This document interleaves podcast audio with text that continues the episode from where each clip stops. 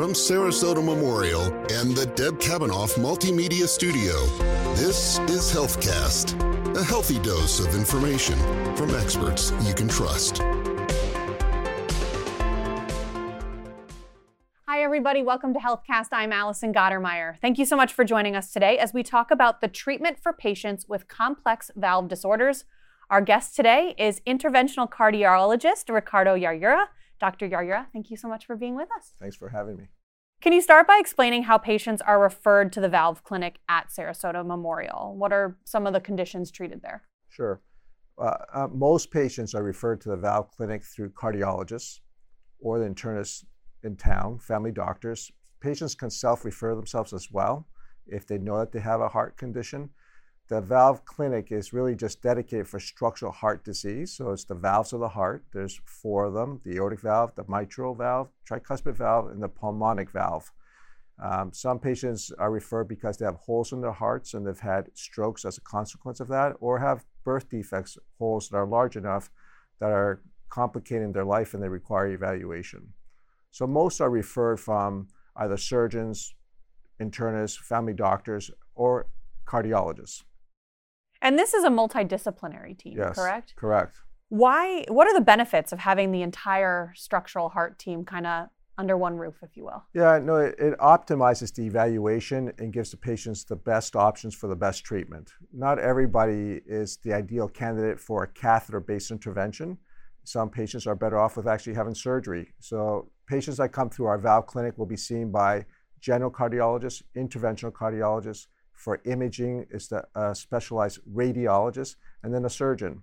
And almost in all cases, our cases are discussed in our valve clinic uh, as a committee. We, we get together every two weeks to discuss the cases. But some cases are straightforward that we know that they'll be best served with surgery, and some are best served with a catheter intervention. So they don't necessarily have to go through the whole evaluation through the structural valve clinic team. Uh, but if there's a concern about um, some complexities of the procedures, either from a surgical perspective or a catheter-based perspective, then it's good for us to get together with the surgeons and as an interventional cardiologist, and we discuss what we think might be the best for the patient. And sometimes it's hybrid. Sometimes we do something with a catheter, and some ends up being a surgical. Like we both intervene on the patient on two separate occasions. Let's discuss some of the treatments and services provided at the Valve Clinic. SMH was the first hospital in Southwest Florida to earn TAVR certification from the American College of Cardiology. What is TAVR? So, TAVR stands for transcatheter aortic valve replacement. The Europeans call it TAVI because that stands for transcatheter aortic valve implantation. So, we're not actually, when we do TAVR, which is the catheter procedure, we're not replacing the valve we're actually putting a valve inside the valve, so we're actually implanting it. Um, the certification came about because we happen to be a very high volume hospital. We do a lot of these procedures. Um, and, and because we've had, we've been fortunate enough that we have a great team and we have great outcomes. And so that was acknowledged by the American College of Cardiology and the American Heart Association, and therefore we got that accreditation. You mentioned the frequency. How often are the TAVR procedures being performed at SMH? So we're doing somewhere between 270 to 300 cases a year of just the aortic valve, but we also do, of course, the interventions on the mitral valve, now tricuspid valve, um, and the other things I mentioned. But the, the aortic valve is the most intervened procedure that we do with catheters at our hospital. What patients are eligible for TAVR? Excellent question. So, first of all, you have to have symptoms from the valve, generally symptoms, or we have to see that your heart's being damaged by a valve that's very narrowed down.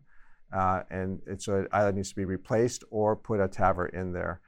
The guidelines essentially are, obligate us to give the patient the opportunity to discuss a catheter intervention, TAVR, but also a surgical approach. Right?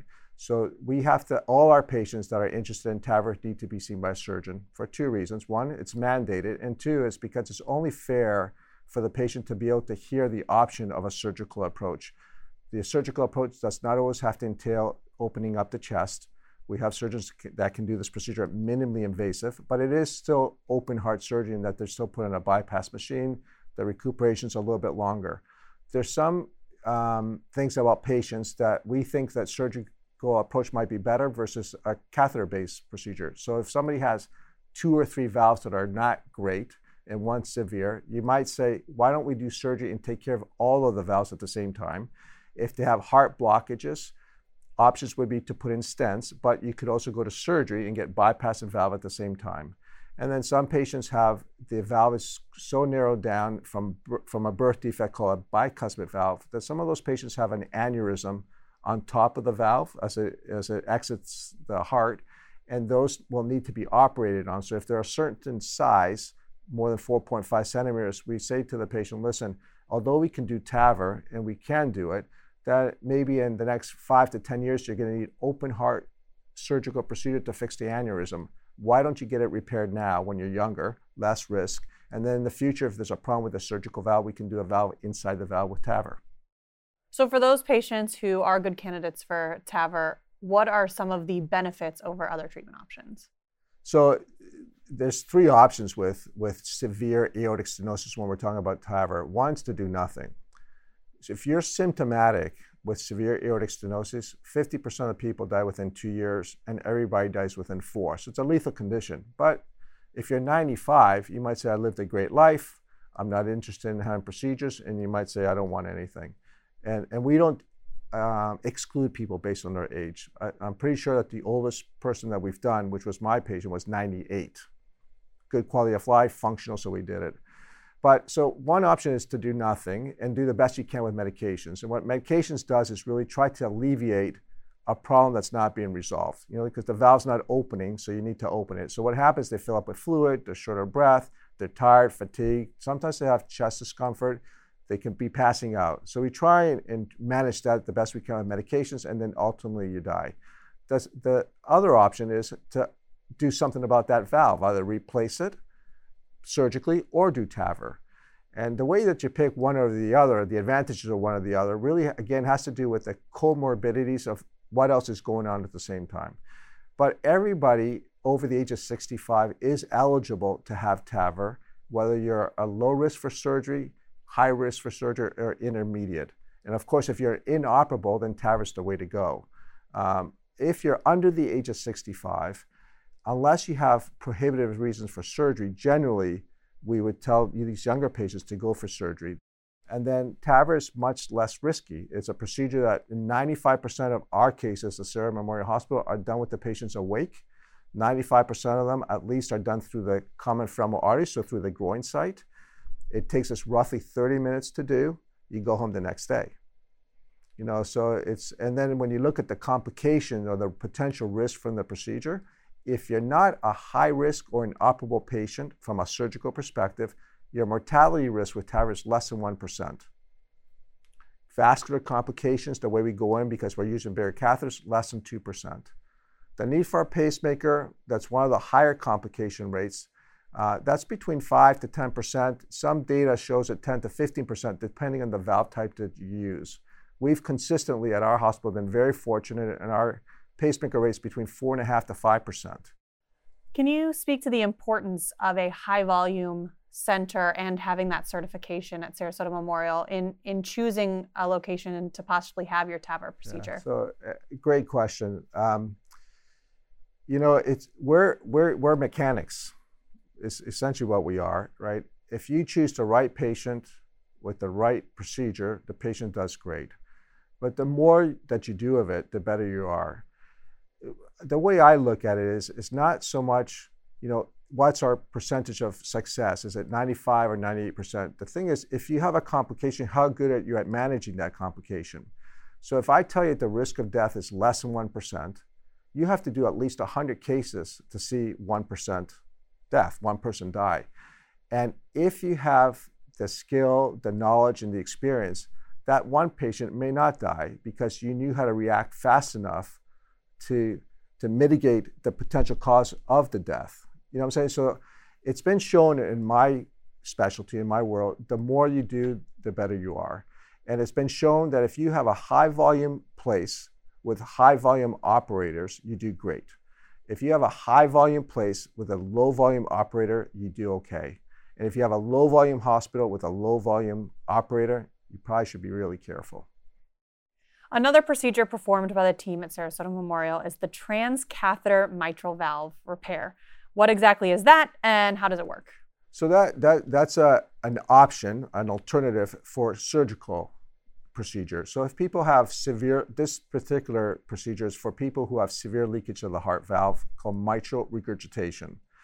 And and the truth is, and sometimes it hurts for me to say this, but the best treatment for severe mitral regurgitation, if it's because the valve's broken, it's a degenerative problem with the valve, the best way to manage that is surgical.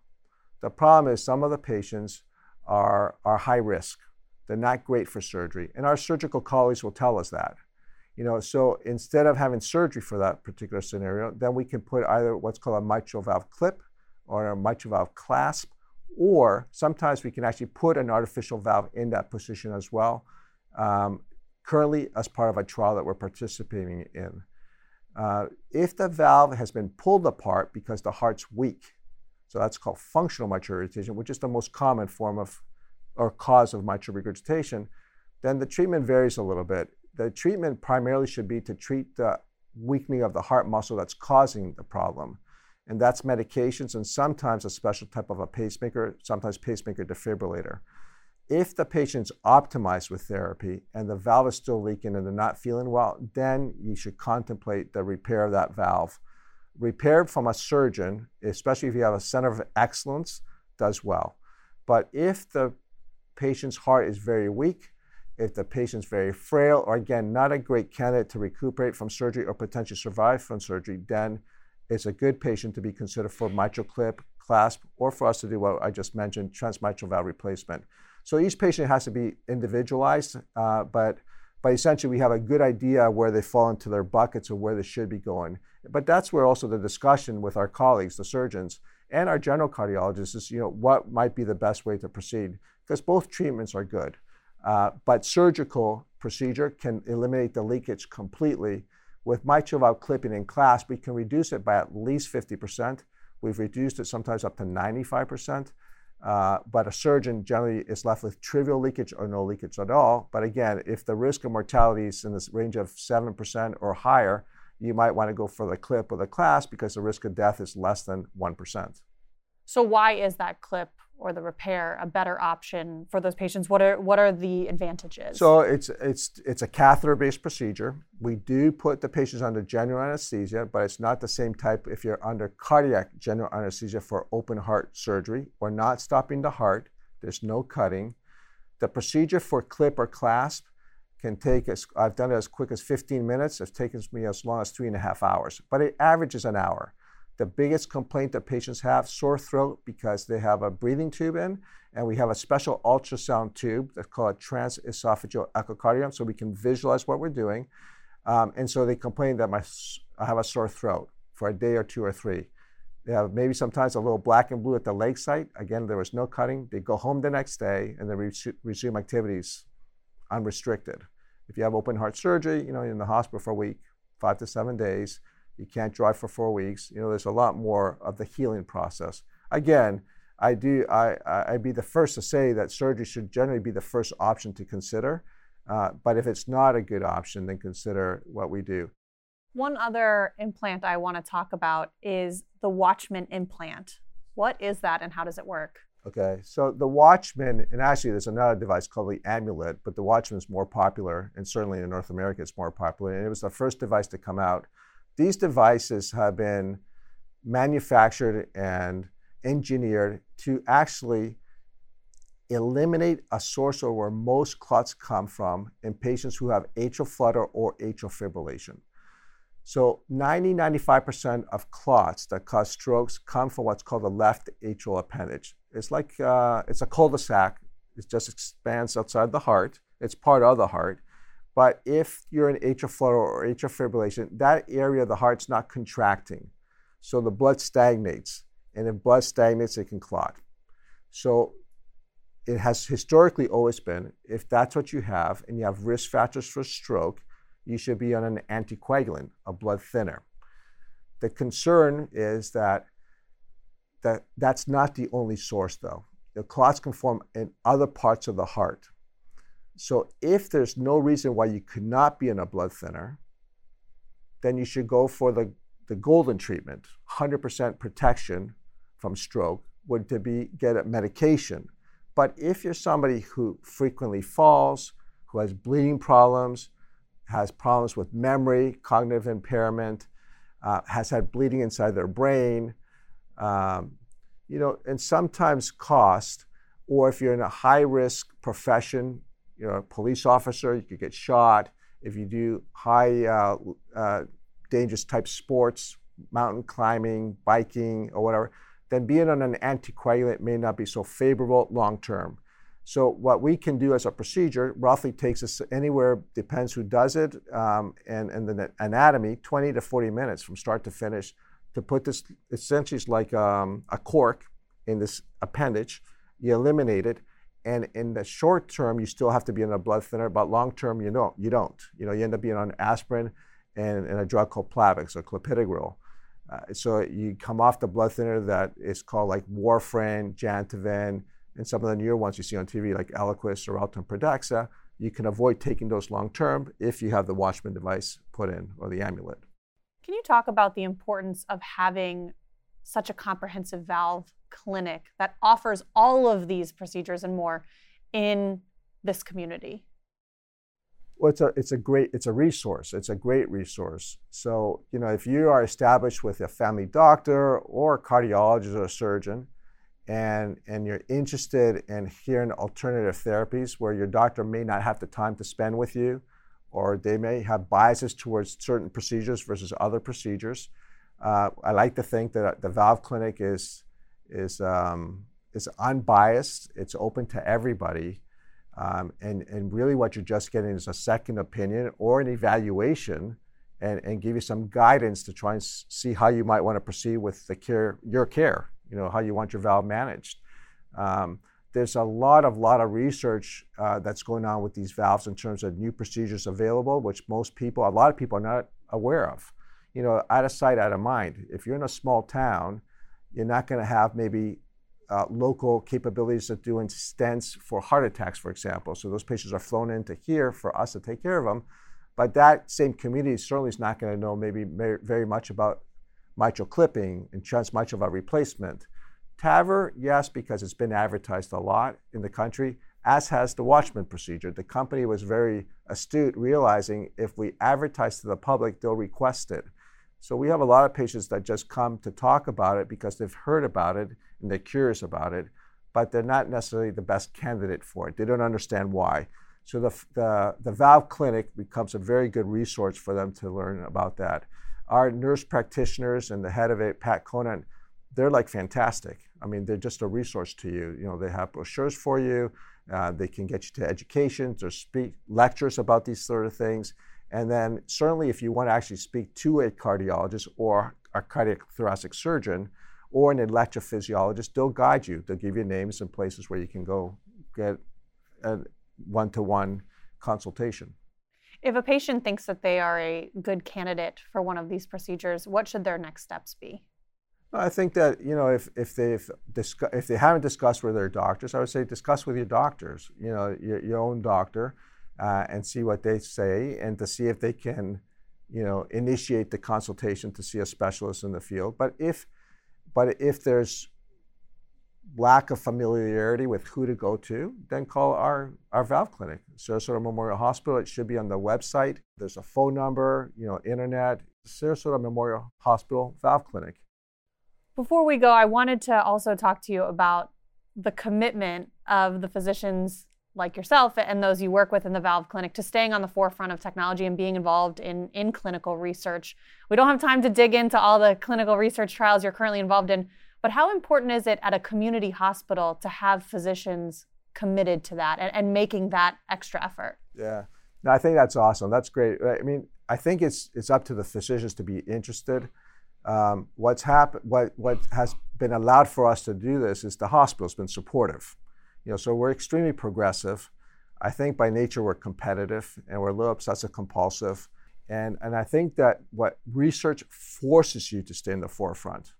You know, it forces us to understand what's going on and to, to dig in harder to say, can we do something better for our patients for quality of life, longevity of life, and better outcomes? The more we do, the more they see, the better we are. And because of research, then we're in communications with other countries in the world that do this, other programs in the world. Um, it's very collegial, and you learn from each other, and that just keeps making us better. So it's awesome. Dr. Yaryura, thank you so much for being with us today. And as always, we encourage everyone in our community to visit smh.com to get the latest information from Sarasota Memorial. Have a great day.